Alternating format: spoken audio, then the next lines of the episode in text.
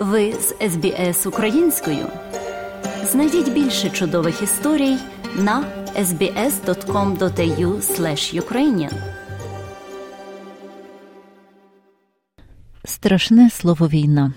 Колись ми читали у книжках і вважали, що історія не повториться, адже вважаємо себе на вищому рівні розвитку, аніж у середині ХХ століття. Проте реальність показує, що далеко людство у своєму розвитку не зайшло. Це як ніколи видно саме учителям, людям, котрі передавали і передають знання підростаючому поколінню. Отже, сьогодні ми розмовлятимемо з пані Олександрою Фірич, вчителькою, котра працює у львівській школі, котра залишилась на теренах України заради молодого покоління. Отже, сьогодні ми маємо можливість розмовляти з Фірич Олександрою Михайлівною, вчителькою, котра працює у Львівській державній школі на науковій. Пані Олександро, розкажіть, будь ласка, декілька слів про себе, скільки часу ви вже працюєте в цій школі?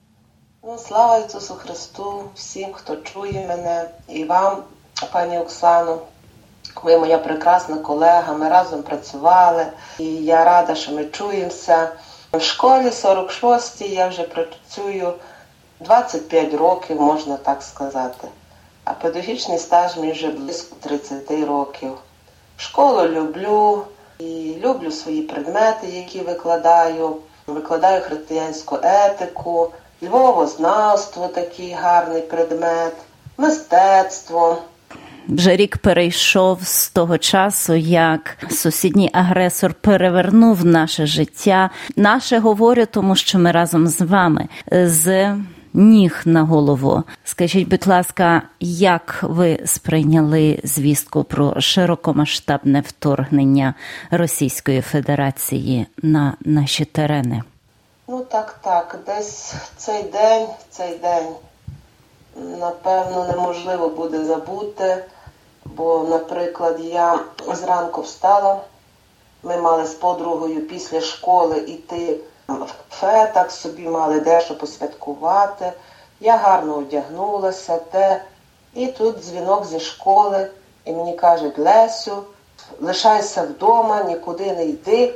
Я не могла якось то, я кажу, чому? Що сталося? Та війна, та війна.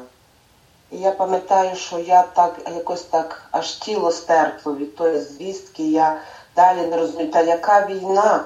Ну, включи телевізор, мені кажуть. Ну, включила. І вже так присіла, присіла на диван, і так, отакий шок. Ну, це такий, якось так, як уніміння. Ну, але пізніше я все-таки зібралася і поїхала до школи той день ми відпустили дітей, які прийшли. Просто ніхто не міг працювати. Ніхто. Це було якесь таке, ніхто не знав, що має робити. Ось так було в той день. Ну, а потім помало оце все, якось вже й то навчання, бо все ж таки треба працювати, треба щось робити. Ну, було тяжко і було складно налаштуватися, знаєте, на ту хвилю, що життя змі... змінилося. В один день життя змінилося. Ну, ось так. Та шкода і тяжко. Скажіть, будь ласка, як проходило навчання минулого року? З якими викликами стикалися ви, вчителі? Знаєте, стараємося і донині якось так триматися, якось так, щоб і діти десь е, раділи життю, всі ті обставини. Нас у Львові Богу дякувати, що в нас є спокій десь, одні тривоги хіба, були перебої зі світлом, а решта ми ще щасливі, що ось так в нас, якщо в порівнянні зі Східною Україною. На школі є бомбосховище, якщо є стрени, то ми йдемо з дітьми в бомбосховище. Але як є все добре, то працюємо, стараємося працювати, щоб все було добре, спокої, Ось зараз я з вами розмовляю і веде сирена. Багато людей кажуть, що якось так діє, починає людям, ніби все добре в нас, але людям починає голова крутитися, починає якась пошнота, і так багато людей говорить. Ну це, напевно, якийсь такий внутрішній страх, все рівно якесь переживання, бо то неможливо скрити чи якось те затамувати. Хоч в нас, слава Богу, ракети на голову не падають на, у Львові, але все рівно це є не просто все. Ну, в школі так діти ходять, діти хочуть вчитися, діти хочуть вчитися. Якось обстановка так на дітей діє, що діти більше хочуть слухати, хочуть вчитися, хочуть щось пізнавати. Дякую. Ми знаємо, що школи на початках стали основним пунктом прихистку людей, яких вже тепер довший час втратили домівки на сході України. Чи могли би поділитися цим періодом з нашими радіослухачами? Як ваша школа працювала в цей складний час? Влітку, влітку вже починаються з червня місяця, ціле літо в нашій школі були біженці, переселенці. І так багато де по школах. Люди приїхали, ясна річ, що люди потребували якоїсь і моральної підтримки, бо людям і домівки втратили, і ну це складно. Складно було десь розмовляти з тими людьми. Ну, але ми надавали допомогу, як як могли. Вони в нас по класах стояли ліжка, вони ночували, мали хороше харчування, батьки носили одяг, який е, спортивний зал був заставлений різним одягом люди собі могли піти вибрати, що хотіти. Ну, надавали велику допомогу, я вважаю. І привозили продукти, багато батьків е, приходили, приносили до школи продукти для тих людей, бо були молоді мами, були з дітьми маленькими. Ну так було, надавали допомогу. Вони в нас жили, в нас в школі жило близько 180 людей жило. Ось і вони так трішки пожили, потім їхали то за кордон. А були такі, що ціле літо жили, бо е, в очікуванні, що ось там вже закінчиться, і вони повернуться додому. Багато людей не хотіло нікуди їхати за кордон, а хотіли додому.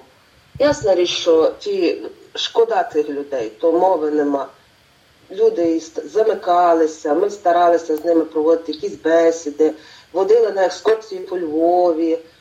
Їм все подобалося, але я зрозуміла таку річ, що як би добре людям не було, вони хочуть додому, вони хочуть додому. Дай Бог, щоб це все закінчилося, щоб люди жили там, де їм хочеться, по своїх краях, домівках. Скажіть, будь ласка, чи і надалі вони перебувають, біженці перебувають у приміщенні вашої школи? Ні, ні, ні. З початком вересня то роз'їхалися так. Зараз ні. У Львові були такі і пункти, де вони жили, такі містечка е, були. Ну, На даний час містечко існує, є таке містечко для біженців, де в Стрийському парку там такі гарні будиночки для них, то там вони живуть. А по школах то вже ні, бо почався навчальний процес, та вже так помаленьку. Порозселяли їх, хто хотів тут лишитися. В готелях знаю, що вони живуть, в львівських готелях, або десь поїхали в інше місто України, в Трускавці є багато. Дякуємо. Такий тяжкий був минулий рік ем, для всіх нас, для а особливо для України та для жителів. Ми знаємо, що маєте дуже гарне хобі. Хобі, фотографія. Так, так, фотографія. Багато бачимо ваших фотографій на Фейсбуку. Скажіть, будь ласка, як почалося це хобі? Напевно, з появою мобільного телефону, який має камеру, щоб фотографувати. Досить зручно. Так, Я люблю, люблю своє місто. Інколи я собі гуляю по місту і і люблю сфотографувати якийсь момент, якусь будівлю, е, щось таке. Ну, так мені подобається. Таке, знаєте, воно є так трішечки для душі. От таке. Якийсь момент життя. Фотографую свого кота вуглика, бо він в мене дуже фотогенічний. Та й місто люблю фотографувати, якісь моменти в житті. Мі- Людина мусить мати щось таке, щоб приносило їй задоволення. Ото це допомагає черпати позитив. Так, так, без саме без позитиву, напевно, надзвичайно важко переживати буквально Так. кожен день, кожну Так. годину, кожну хвилину. Скажіть, будь ласка, що плануєте перше зробити після перемоги?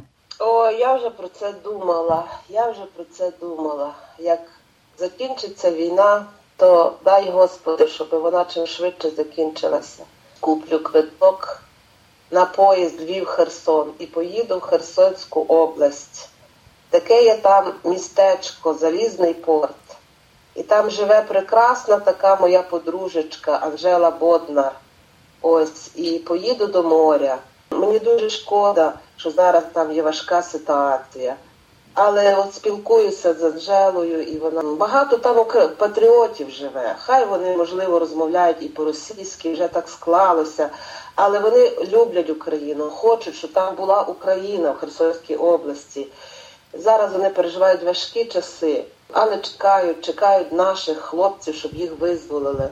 Цей залізний порт зараз в окупації. І мені Анжела розповідає, телефоном ми з нею спілкуємося, і вона розповідає, ти знаєш, каже, море інакше. Море від початку війни потемніло, воно стало ніби інше. Каже, я тут виросла, я знаю, яке воно було, яке море є, а воно зовсім інакше, сумне. Ось, і я так собі думала, як закінчиться війна, що я поїду в Херсонську область, в залізний порт до моря. Так, побачити наших патріотів, які дочекаються, дочекаються перемоги, дочекаються ЗСУ, і разом будемо її святкувати. Дай Господи, щоб пошвидше сталося. Дякую, пані Олександро, що знайшли час для розмови. Дякую, що поділилися з нами своїми переживаннями. Також розповіли, як саме ви пережили, як саме це все відбувалося. Відбувається для вчителів, котрі напевно на своїх плечах несуть відповідальність не лише за позитив підростаючого покоління, за навчальний процес підростаючого покоління, але й допомагають е, їхнім батькам та переселенцям. Дякую вам, дякую вам, пані Оксано. Дякую чудовій е, країні Австралія, яка також є багато українців, патріотів, які вболівають, переживають, допомагають Україні в такі складні часи. Дякую вам. Слава Україні! Героям слава! Інтерв'ю підготувала та провела Оксана Мазур. Хочете почути більше подібних історій? Слухайте в Apple Podcast, Google Podcast, Spotify або будь-якому іншому місці.